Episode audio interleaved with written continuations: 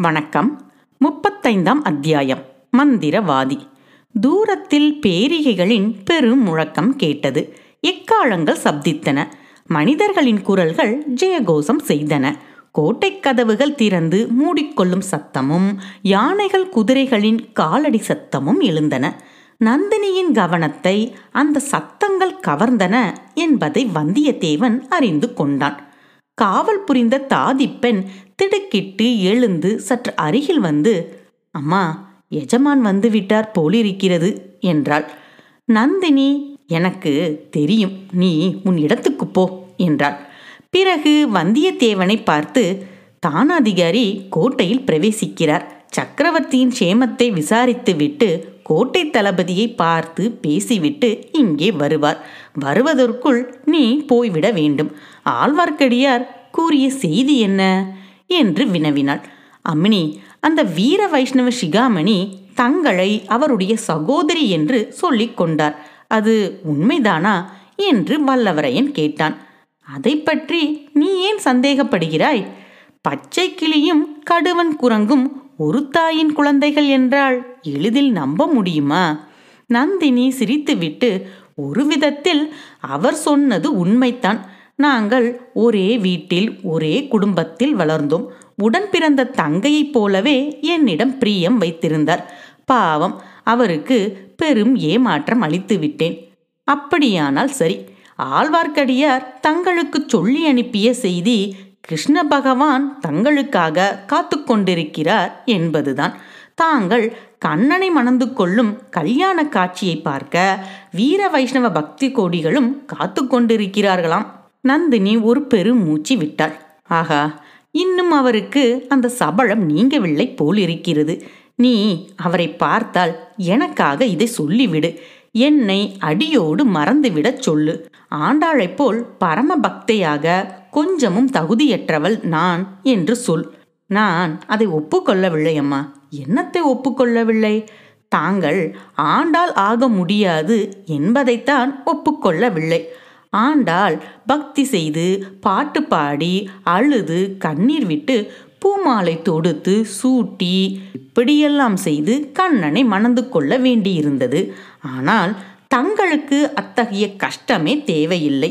தங்களை கிருஷ்ண பகவான் பார்த்துவிட வேண்டியதுதான்.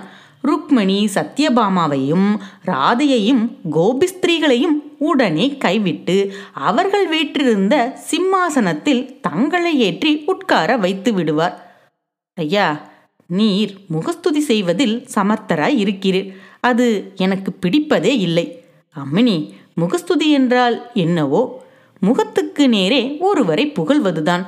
அப்படியானால் சற்றே நீங்கள் திரும்பி முதுகை காட்டிக்கொண்டு உட்காருங்கள். எதற்காக? முகத்தை பார்க்காமல் முதுகை பார்த்து கொண்டு புகழ்ச்சி கூறுவதற்காகத்தான். அதில் ஒன்றும் தவறு இல்லை அல்லவா? நீர் பேச்சில் மிக கெட்டிக்காரராய் இருக்கிறீர். இப்போது தாங்கள் அல்லவா முகஸ்துதி செய்கிறீர்கள்? நீரும் உமது முகத்தை திருப்பிக் கொண்டு முதுகை காட்டுவதுதானே? மகாராணி போர்க்களத்தில் ஆகட்டும் பெண்மணிகளிடமாகட்டும் நான் முதுகு காட்டுவது எப்போதும் கிடையாது. தாங்கள் தாராளமாய் என்னை முகஸ்துதி செய்யலாம். இதை கேட்டுவிட்டு நந்தினி கலீர் என்று சிரித்தாள். நீர் மந்திரவாதிதான் சந்தேகமே இல்லை. நான் இம்மாதிரி வாய்விட்டு சிரித்து வெகு காலமாயிற்று என்று சொன்னாள். ஆனால் அம்மினி தங்களை சிரிக்க பண்ணுவது வெகு அபாயம். தடாகத்தில் தாமரை சிரித்து மகிழ்ந்தது. தேன்வண்டு மயங்கி விழுந்தது? என்றான் வந்தியத்தேவன்.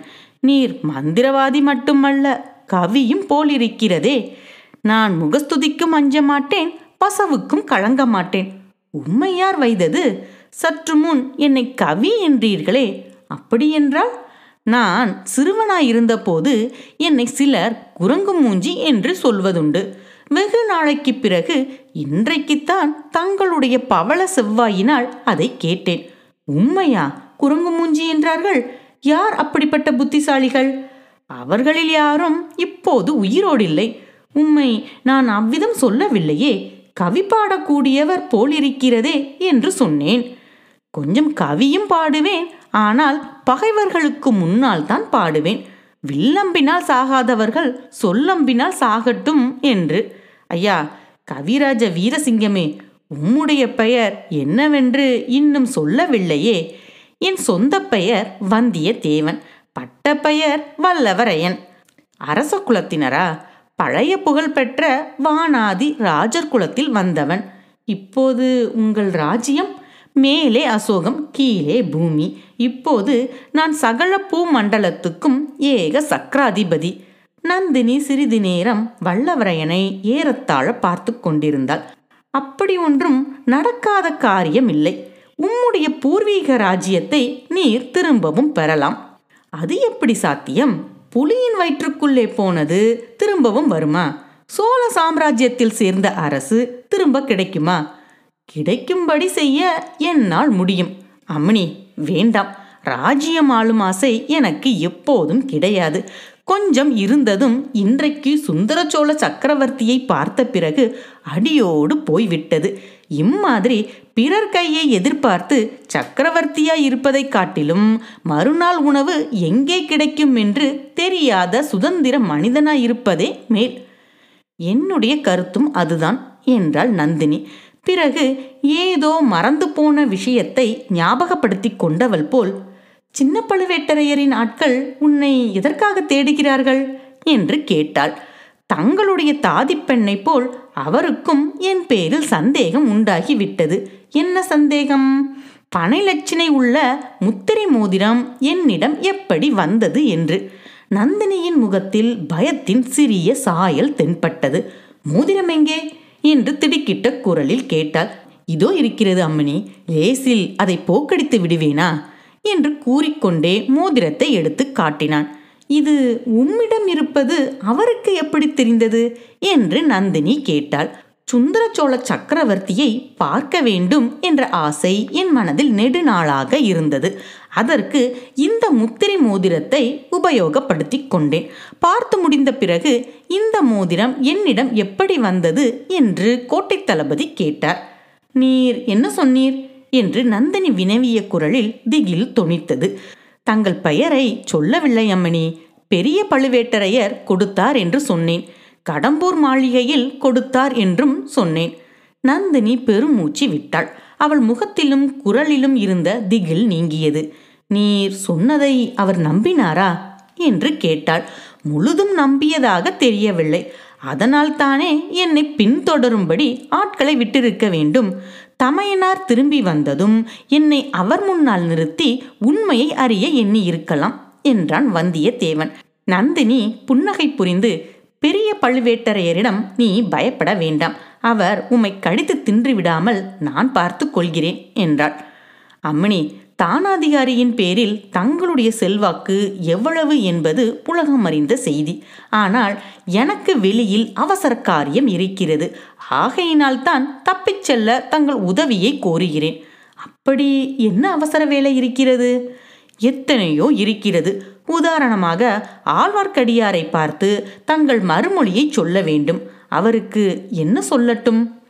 அவருக்கு நந்தினி என்று ஒரு சகோதரி இருந்தாள் என்பதை அடியோடு மறந்துவிடும்படி சொல்லும். சொல்லிவிடலாம் ஆனால் நடக்கிற காரியமில்லை. எது? தங்களை மறப்பதுதான். இரண்டு தடவை தற்செயலாக பார்த்த என்னாலேயே தங்களை மறக்க முடியாது போல் இருக்கிறதே வாழ்நாளெல்லாம் தங்களோடு இருந்தவரால் எப்படி மறக்க முடியும்? நந்தினியின் முகத்தில் வெற்றி பெருமிதத்தின் சாயல் பரிணமித்தது. அவளுடைய வேல்விழிகள் வந்தியத்தேவனுடைய நெஞ்சை ஊடுருவின போல் நோக்கின. சக்கரவர்த்தியை பார்ப்பதற்கு நீ ஏன் அவ்வளவு ஆவல் கொண்டிருந்தீர்? என்று கேட்டாள். உலக பிரசித்தி பெற்ற அந்த சுந்தர புருஷரை பார்க்க நான் விரும்பியதில் வியப்பு என்ன? உலகத்தில் வீர மன்னர்கள் தங்கள் வீரமும் பௌஷமும் பெருக வேண்டும் என்றும் ராஜ்யமும் கீர்த்தியும் விஸ்தரிக்க வேண்டும் என்றும் விரும்புவார்கள். அவ்விதமே பிரஜைகளை பிரார்த்தனை செய்யும்படியும் சொல்லுவார்கள். ஆனால் நம்முடைய சக்கரவர்த்தியை பற்றி புத்த பிஷுக்களின் மடங்களில் என்ன பிரார்த்தனை செய்கிறார்கள்? சுந்தர சோழர் வன்மையும் வனப்பும் திண்மையும் உலகிற் சிறந்து வாழ்கனவே என்று பிரார்த்தனை செலுத்துகிறார்கள். இத்தகைய கலியுக மன்மதனை பார்க்க வேண்டும் என்று எனக்கு வெகு நாளாக ஆசையாய் இருந்தது. ஆமாம் சக்கரவர்த்திக்கு தம்முடைய அழகை பற்றி ரொம்ப பெருமைத்தான். அவருடைய செல்வக்குமாரிக்கு அதைவிட அதிக கர்வம். குமாரியா யாரை சொல்கிறீர்கள்? பழையறையிலேயே இருக்கிறாளே. ஒரு அகம்பாவம் பிடித்த கர்வி அந்த இளைய பிராட்டி குந்தவை தேவியைத்தான் சொல்லுகிறேன். வந்தியத்தேவா நீ அதிர்ஷ்டக்காரன். நீ தேடிக்கொண்டிருந்த உபாயம் இதோ உன் முன்னால் தானே வந்து நிற்கிறது. அதை நன்கு உபயோகப்படுத்திக்கொள். இவ்வாறு வல்லவரையன் தனக்குத்தானே சொல்லிக் கொண்டான். இத்தனை நேரமும் ஒய்யாரமாக படுக்கையில் சாய்ந்து படுத்திருந்த நந்தினி திடீரென்று எழுந்து நிமிர்ந்து உட்கார்ந்தாள். ஐயா நான் ஒன்று சொல்லுகிறேன். அதை ஒப்புக்கொள்வீரா? என்று கேட்டாள். சொல்லுங்கள் அம்மணி. நீரும் நானும் ஒரு உடன்படிக்கை செய்து கொள்ளலாம். நீர் எனக்கு உதவி செய்ய வேண்டியது நான் உமக்கு உதவி செய்ய வேண்டியது. என்ன சொல்கிறீர்? அம்மினி தாங்கள் சோழ மகாராஜ்யத்தில் சர்வ சக்தி வாய்ந்த தானதிகாரியின் ராணி. நினைத்ததை நினைத்தபடி சாதிக்கக்கூடிய சக்தி வாய்ந்தவர். நானோ ஒருவித செல்வாக்கும் இல்லாதவன். தங்களுக்கு நான் எந்த விதத்தில் உதவி செய்ய முடியும்? என்றான். அவன் உள்ளத்திலிருந்து பேசுகிறானா? உதட்டிலிருந்து பேசுகிறானா? என்று தெரிந்து கொள்ள விரும்பிய நந்தினி தன் கூறிய விழிகளை அவன் மீது செலுத்தினாள். வந்தியத்தேவன் அதற்கு சிறிதும் கலங்காமல் நின்றான். எனக்கு அந்தரங்கமான பணியால் ஒருவர் தேவையாய் இருக்கிறது இந்த அரண்மனையில் உமக்கு வேலை வாங்கி கொடுத்தால் ஒப்புக்கொள்வீரா? என்று கேட்டாள். இதே மாதிரி சேவையை இன்னொரு மாதரசிக்கு செய்வதாக ஏற்கனவே ஒப்புக்கொண்டு விட்டேன். அவள் வேண்டாமென்று நிராகரித்தால் தங்களிடம் வருகிறேன். அது யார் அவள்? என்னோடு போட்டிக்கு வருகிறவள்? சற்று முன் மிக பிரியத்தோடு பேசினீர்களே அந்த இளைய பிராட்டி குந்தவை தேவிதான். பொய் பொய் அப்படி ஒரு நாளும் இருக்க முடியாது. என்னை வேடிக்கை செய்ய பார்க்கிறீர். மகாராணி இந்த ஓலையை ஏற்கனவே பலர் திருடி பார்த்து விட்டார்கள். ஆகையால் தாங்களும் இதை பார்ப்பதினால் மோசம் ஒன்றும் வந்துவிடாது என்று சொல்லிக்கொண்டே வந்தியத்தேவன் ஆதித்த கரிகாலர் குந்தவைக்கு கொடுத்த ஓலையை எடுத்து நீட்டினான். நந்தினி ஓலையை விளக்கின் அடியில் பிடித்து கொண்டு படித்தாள். படித்து முடித்தபோது அவளுடைய கண்களிலிருந்து கிளம்பிய மின்னல் ஜுவாலை நாகசர்பத்தின் வாயிலிருந்து வெளிவந்து மறையும் அதன் பிளவுபட்ட நாவை வந்தியத்தேவனுக்கு நினைவூட்டியது. அவனை அறியாமல் அவன் உடம்பு நடுங்கியது. நந்தினி கம்பீர பாவத்துடன் வந்தியத்தேவனை பார்த்து ஐயா நீர் இந்த கோட்டையிலிருந்து உயிரோடு தப்பிச் செல்ல எண்ணுகிறீர் அல்லவா? என்று கேட்டாள். ஆம் அம்மா. அதற்குத்தான் தங்கள் உதவியை நாடி வந்தேன். ஒரு நிபந்தனையின் பேரில்தான் உம்மை தப்பித்துவிட நான் உதவி செய்யலாகும். நிபந்தனையை சொல்லுங்கள். இந்த ஓலைக்கு குந்தவை என்ன மறு ஓலை கொடுக்கிறாளோ அதை மறுபடியும் என்னிடம் கொண்டு வந்து காட்ட வேண்டும். சம்மதமா? மிக அபாயமான நிபந்தனையை போடுகிறீர்கள். அபாயத்துக்கு அஞ்சாதவர் என்று சற்று முன்னால் பெருமை அடித்துக் கொண்டீரே. அபாயத்துக்கு துணிவது என்றால் அதற்கு தகுந்த பரிசு கிட்ட வேண்டும் அல்லவா? பரிசா?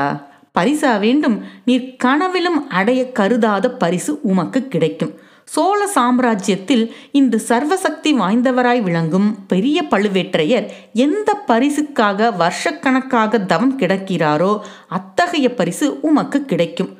என்று கூறி நந்தினி வந்தியத்தேவன் பேரில் மறுபடியும் மோகன அஸ்திரத்தை தூவினாள்.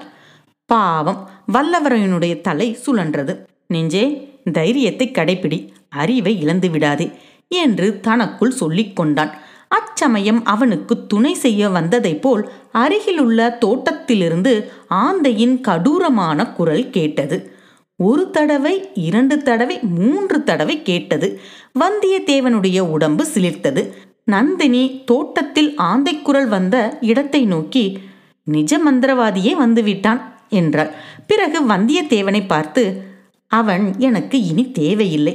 ஆனாலும் இரண்டு வார்த்தை அவனிடம் சொல்லி அனுப்புகிறேன். ஒருவேளை உம்மை தப்பித்து விடுவதற்கும் அவன் உபயோகமாய் இருக்கலாம். சற்று நேரம் நீர் அதோ அந்த பக்கம் போய் இருட்டில் மறைந்து நில்லும் என்று முன்னம் அவளுடைய தாதிப்பெண் போன திசைக்கு நேர் எதிர் திசையை காட்டினாள். நன்றி.